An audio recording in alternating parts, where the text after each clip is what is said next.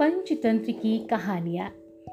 कहानी का नाम है चतुर सियार और मूर्ख शेर। एक बार की बात है।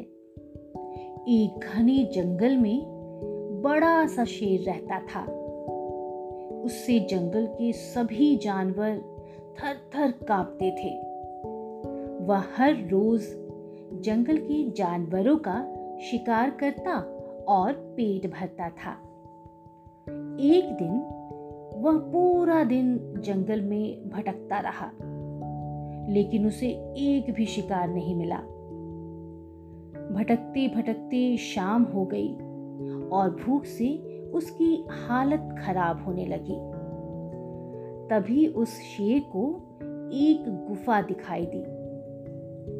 गुफा को देखते ही उसे एक तरकीब सूझी। उसे लगा कि क्यों ना आज की रात वह गुफा में ही बिता ले।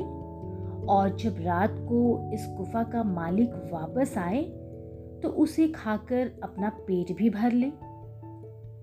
शेर गुफा के अंदर गया और आराम से बैठकर उस गुफा के मालिक का इंतज़ार करने लगा। वह गुफा एक सियार का था। जब सियार वापस आया और उसने जैसे ही शेर के पंजों का निशान गुफा के बाहर देखा, वह तुरंत सतर्क हो गया। सियार ने उन पंजों के निशान को ध्यान से देखा।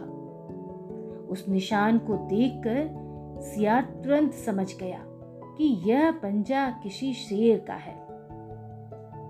पंजों का निशान गुफा के अंदर जाने का तो था लेकिन गुफा से बाहर आने का नहीं। सियार को ये बात समझ में आ गई कि शेर अभी भी शायद गुफा के अंदर ही बैठा है। फिर भी इस बात की पुष्टि करने के लिए सियार ने एक तरकीब निकाली। उसने गुफा के बाहर से ही एक आवाज़ लगाई। अरियो गुफा, क्या बात है? जो आज तुम मुझे आवाज़ नहीं दे रही हो? लगता है कि आज तुम मुझसे थोड़ी नाराज़ हो। रोज तो तुम मुझे आवाज़ देकर पुकारती थी। आज भला ऐसा क्या हुआ जो तुम इतनी चुप हो? अंदर बैठी शेर ने सोचा, हो सकता है यह गुफा रोज आवाज़ लगाकर इस सियार को बुलाती हो। लेकिन आज यह मेरी वजह से बोल नहीं रही है? कोई बात नहीं, आज मैं ही इसे पुकारता हूँ। यह सोचकर शेर ने ज़ोर से आवाज़ लगाई। आ जाओ मेरे प्यारे मित्र, अंदर आ जाओ। इस आवाज़ को सुनते ही सियार को पता चल गया कि शेर अभी भी गुफा के अंदर ही बैठा है। वह तेज़ी से अपनी जान बचाकर वहाँ से भाग खड़ा हुआ।